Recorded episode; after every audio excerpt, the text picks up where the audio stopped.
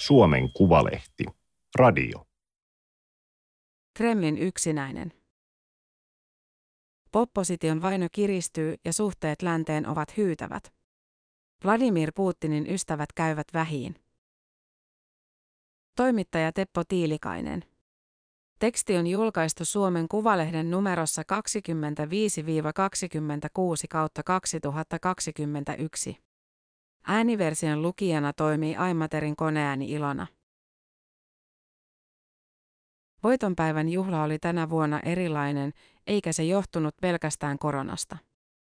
Presidentti Vladimir Putin kertasi totuttuun tapaan suuren isänmaallisen sodan saavutuksia, mutta ei maininnut sanallakaan liittolaismaita. Hän antoi ymmärtää, että Venäjä kaatoi natsi-Saksan yksin, ilman Yhdysvaltojen ja Britannian apua. Sodan vaikeimpina hetkinä, ratkaisevissa taisteluissa, jotka määrittivät fasismin vastaisen taistelun tuloksen, kansamme oli yksin, Putin sanoi punaisella torilla 9. toukokuuta. Kyseessä saattoi olla lapsus. Puheen painetussa versiossa sana yksin on korvattu sanalla yhtenäinen. Ulkopoliittisen instituutin vanhempi tutkija Jussi Lassila ei usko vahinkoon. Hänen mukaansa Putinin puhetta hallitsi alusta loppuun sama historian vääristämisen trendi, joka on taas yleistynyt Venäjällä. Lassila muistuttaa, että takavuosina länsimaiden valtionpäämiehiä kutsuttiin Moskovaan juhlimaan toisen maailmansodan loppua. Nyt suhteet ovat jäissä ja voitonpäivästä on tullut Venäjän sisäinen juhla, jota vietetään neuvostonostalgian hengessä. Venäjän duuma aikoo kieltää lailla Neuvostoliiton hirmutekojen rinnastamisen natsi-Saksaan. Myös Neuvostoliiton humanitaarisen tehtävän kiistäminen säädetään rangaistavaksi teoksi. Putin on hallinnut Venäjää 21 vuotta. Kahta ensimmäistä kautta siivitti raakaöljyn hinnan nousu. Kansantalous kaksinkertaistui ja elintaso kohosi samaa vauhtia presidentin suosion kanssa. Toisella kaudellaan Putin kääntyi länsimaita vastaan. Hänen suosionsa alkoi heikentyä, mutta palasi ennalleen Krimin valloituksen jälkeen kansallismielisen aallon siivittämänä. Vuodesta 2020 kannatus on ollut taas laskusuunnassa. Riippumattoman Levada-keskuksen kyselyn mukaan 40 prosenttia venäläisistä äänestäisi Putinia, jos vaalit pidettäisiin nyt. Putin on tukevasti vallassa. Hän on raivannut vastustajat tieltään ja manipuloinut taitavasti yleistä mielipidettä KGB-tyylisillä disinformaatiokampanjoilla. Hän on rakentanut viholliskuvaa länsimaista, jotka haluavat tuhota Venäjän. Poliittisten vankien määrä kasvaa. Ulkomailla turvallisuuspalvelujen keinovalikoimassa ovat myös verkkohyökkäykset ja salamurhat, joita kutsutaan nimellä Mokroje Delo, märkä keikka. Maaliskuussa Putin passitti vaarallisimman vastustajansa Aleksei Navalnin vankileirille. Navalnin perustama korruption vastainen säätiö FPK luokiteltiin äärijärjestöksi, mikä estää häntä ja hänen kannattajan osallistumasta vaaleihin. Lassila arvelee, että Venäjän hallinnossa pohdittiin pitkään, mitä Navalnille pitäisi tehdä. Vuonna 2013 hänet päästettiin yllättäen ehdokkaaksi Moskovan pormestarin vaalissa, mutta sen jälkeen linja on koventunut. Viimeistään viime kesän murhayritys Novitsok hermomyrkyllä paljasti, että hänestä on päätetty päästä eroon lopullisesti. Osa presidentin hallinnosta ajoi aikaisemmin pehmeämpiä keinoja, mutta nyt Putin näyttää kuuntelevan lähinnä turvallisuuspalvelujen näkemyksiä, Lassila sanoo. Vaino ei kohdistu pelkästään Navalnin kannattajiin. Kesäkuun alussa turvallisuuspoliisi pidätti liberaalin opposition kärkihahmoihin kuuluvan entisen kansanedustajan Dimitri Kurkovin. Hänet vapautettiin pari päivää myöhemmin, minkä jälkeen hän pakeni Ukrainaan. Kurkov perusteli lähtöään halullaan suojella sukulaisiaan. Hänen tätien vastaan on nostettu syytteitä. Sukulaisten ja ystävien asunnoissa on tehty kotietsintöjä. Kansalaisjärjestö Avoimen Venäjän johtaja, vasemmistoaktivisti Andrei Pivovarov otettiin kiinni samoihin aikoihin Pietarin lentokentällä Varsovaan lähdössä olleesta koneesta. Häntä syytetään ei-toivottuja järjestäjä koskevan lain rikkomisesta. Häntä odottaa pahimmassa tapauksessa kuuden vuoden vankeustuomio. Avoin Venäjä on lopettanut toimintansa suojellakseen jäseniään. Järjestön perustaja ja rahoittaja, öljymiljardööri Mihail Hodorkovski istui kymmenen vuotta vankileirillä ja elää nykyisin maanpaossa Lontoossa. Politiikan tutkija Tatiana Stanovajan mukaan vaino kohdistuu nyt laajasti poliitikkoihin, aktivisteihin, toimittajiin, sosiologeihin ja kansalaisiin, jotka uskaltavat avata suunsa. Kaikki epälojaalisuus tai mahdollinen epälojaalisuus siivotaan pois. Pidätys- ja pelottelukampanja kohdistuu myös riippumattomaan mediaan. Verkkomediat Medusa ja V-Times on määritelty ulkomaisiksi agenteiksi, mikä vaikeuttaa merkittävästi niiden toimintaa. V-Times on sittemmin lopetettu. Tunnettu blokkaaja ja TV-juontaja Nikolai Platoskin tuomittiin toukokuussa viideksi vuodeksi ehdolliseen vankeuteen ja 7800 euron sakkoihin. Venäjän suosituinta YouTube-tähteä Juri Dudia syytetään kyseenalaisin perustein huumeiden käytön ja blokkaaja Juri Hovanskaa terrorismin edistämisestä. Painostus kohdistuu myös yrityksiin. Liike-elämän teettämän selvityksen mukaan lähes 80 prosenttia venäläisyhtiöistä pelkää, ettei oikeuslaitos suojaa heitä aiheettomilta pidätyksiltä ja syytteiltä. Putin on asettanut alusta alkaen omat ja lähipiirinsä edut kansakunnan edun edelle. Silti hän vaikuttaa jotenkin yksinäiseltä. Koronaepidemian alussa hän eristäytyi kesäpalatsinsa Sotsiin, jonne rakennettiin televisiolähetyksiä varten täydellinen kopio hänen toimistostaan. Navalnin kannattajat antoivat hänelle tästä hyvästä pilkkanimen punkkeripappa. Putin on vetäytynyt, Lassila sanoo.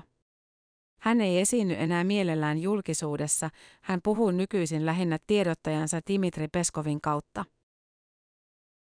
Presidentin lähipiiri on kaventunut. Tärkeimpiin luottomiehiin kuuluneet Venäjän rautatielaitoksen johtaja Vladimir Jakunin, huumeviraston johtaja Viktor Ivanov ja presidentin hallinnon päällikkö Sergei Ivanov siirrettiin syrjään jo vuosia sitten. Myös Putinin sijaispresidenttinä 2008-2012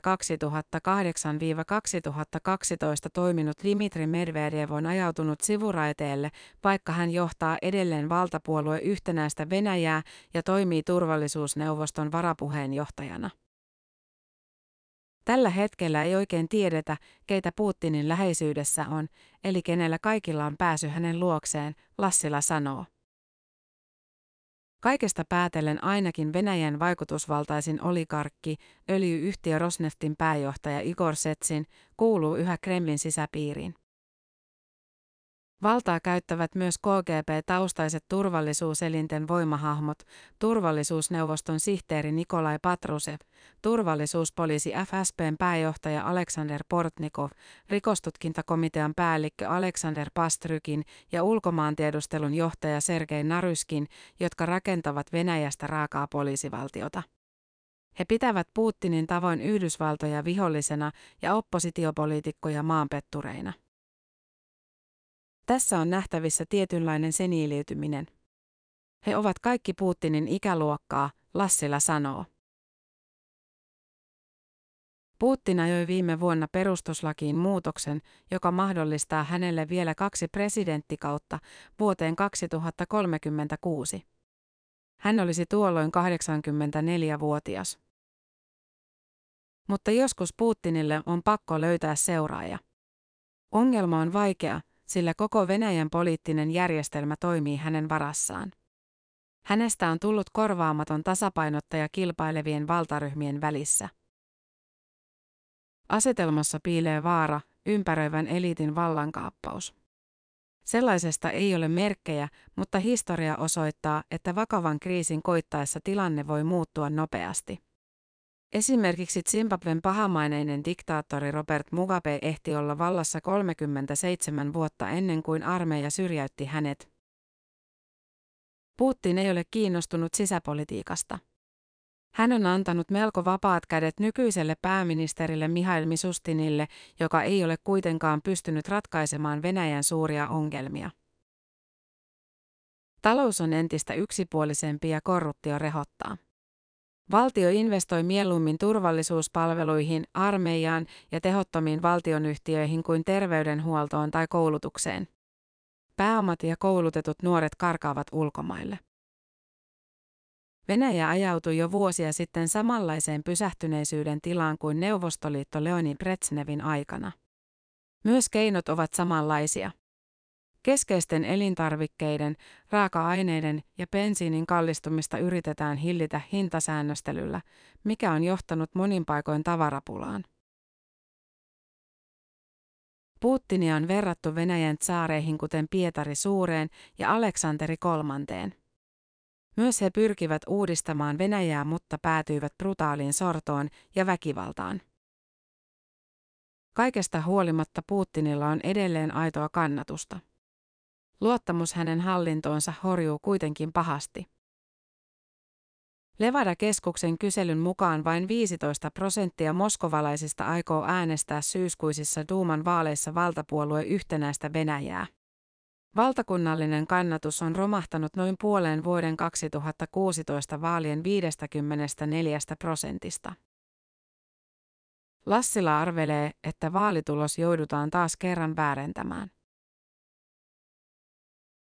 Ulkomailla Putinilla ei ole ollut enää pitkään aikaan ystäviä. Hän on pyrkinyt lähentymään Kiinaa, mutta Venäjä on tässä suhteessa auttamattomasti heikompi osapuoli. Valko-Venäjä on pettänyt luottamuksen useaan otteeseen vastustamalla Krimin valloitusta, Putinin havittelemaa valtioliittoa ja uusia sotilastukikohtia. Nyt ahtaalle ajettu presidentti Aleksandr Lukasenka on jäänyt kuitenkin täysin Putinin armoille. Lännessä Putinia pidetään arvaamattomana kovanaamana eikä hänen luoteta. Suhteet Yhdysvaltoihin ovat olleet hyyset jo pitkään. Krimin valloituksen jälkeen Kreml on kasvattanut syntilistansa Washingtonin silmissä salamurhilla, murhayrityksillä ja kyberiskuilla. Tammikuussa 2021 presidenttikautensa aloittanut Joe Biden suhtautuu Venäjään selvästi johdonmukaisemmin ja tiukemmin kuin edeltäjänsä Donald Trump. Biden ja Putin tapasivat Genevessä 16. kesäkuuta. Huippukokouksessa yritettiin luoda vakautta ja ennustettavuutta maiden suhteisiin, jotka katkesivat käytännössä keväällä. Presidentit lupasivat palauttaa suurlähettiläät toistensa pääkaupunkeihin. Keskustelua kyberturvallisuudesta ja ydinaseista aiotaan jatkaa, mutta konkreettisia sopimuksia ei tehty. Putin vaikutti silti erittäin tyytyväiseltä. Tapaamisesta oli hänelle hyötyä, sillä hän pystyy vahvistamaan kotimaassa itsestään kuvaa suurvaltajohtajana, jonka kanssa Yhdysvallat joutuu neuvottelemaan. Britannian ja Venäjän välit ovat olleet jäissä entisen kaksoisagentin Sergei Skripalin ja hänen tyttärensä murhayrityksen jälkeen. Brittitiedustelun mukaan Putin valvoo henkilökohtaisesti murhaohjelmaa, jossa käytetään Neuvostoliiton kehittämää Novitsokia, vaikka Venäjä on ilmoittanut luopuneensa kemiallisista aseistaan. Suhteet EU-hun ovat erittäin viileät, ja ulkoministeri Sergei Lavrov on uhannut katkaista ne kokonaan. Venäjä on pyrkinyt hajottamaan unionin rivejä kylvämällä ristiriitoja ja rahoittamalla äärioikeistoa. Se on vastannut pakotteisiin määräämällä maahantulokiellon EU-parlamentin puheenjohtajalle David Sassolille ja seitsemälle muulle EUn edustajalle. Saksan ja Venäjän erityissuhde katkesi viimeistään Navalnin myrkytykseen. Suhteiden uskotaan viilenevän yhä, jos Venäjään erittäin kriittisesti suhtautuvat vihreät menestyvät syyskuun vaaleissa ja nousevat hallitukseen. Tsekki kuului pitkään EUn Venäjä myönteisimpiin maihin, mutta nyt suhteet ovat katkeamispisteessä. Jännitys kiristyi huhtikuussa, kun Tsekin hallitus syytti Venäjää ammusvarastojen räjäytyksistä ja karkotti maasta 18 venäläisdiplomaattia. Venäjä vastasi karkottamalla 20 tsekkidiplomaattia, johon Tsekki vastasi karkottamalla vielä 63 venäläistä. Slovakia ja Baltian maat ovat tukeneet Tsekkiä omilla karkotuksillaan. Bellingcat-järjestön selvityksen mukaan vuonna 2014 tehdyt räjäytykset olivat GRUn operaatio, jolla yritettiin estää Ukrainaa varustautumasta sotaan Venäjän tukemia kapinallisia vastaan. Varastoissa olleet aseet oli tarkoitus viedä Ukrainaan. Räjäytykset aiheuttivat lähes 50 miljoonan euron vahingot ja niissä kuoli kaksi ihmistä. Tsekki syyttää iskusta kahta GRUn agenttia, Alexander Miskiniä ja Anatoli Tsepikaa. Heitä syytetään myös Skripalin ja hänen tyttärensä myrkytyksestä Salispurissa. Molemmat miehet ovat saaneet Putinilta Venäjän korkeimman kunniamerkin. Myös Bulgaaria syyttää Venäjää samanlaisista räjäytyksistä. Vuosina 2011-2020 tuhatuissa varastoissa säilytettiin Georgian ja Ukrainan tilaamia ammuksia. Vuonna 2015 venäläisagentit yrittivät murhata bulgaarialaisen asekauppiaan Emilian Geprevin, joka on tehnyt yhteistyötä Ukrainan kanssa. Yritys kuitenkin epäonnistui. Myös suhteet Kreikkaan ja Italiaan ovat viilentyneet turvallisuuspalvelujen operaatioiden vuoksi. Lassilan mielestä Venäjän toimet osoittavat, ettei Kremlillä ole pitkän aikavälin kokonaistrategiaa. Talousfoorumeissa puhutaan investointi-ilmapiirin parantamisesta, mutta samaan aikaan turvallisuuspalvelut karkottavat aggressiivisilla toimillaan sijoittajat maasta. Turvallisuuspalvelut näkevät tilanteen kylmän sodan nollasummapelinä, jossa Venäjä on vihollisten piirittämä, Lassila sanoo. Esimerkiksi Krimin valtaus oli taktisesti taitava operaatio. Mutta voi kysyä, mitä Venäjä sillä loppujen lopuksi saavutti.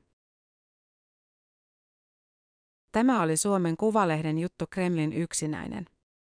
Ääniversion lukijana toimi Aimaterin koneääni Ilona.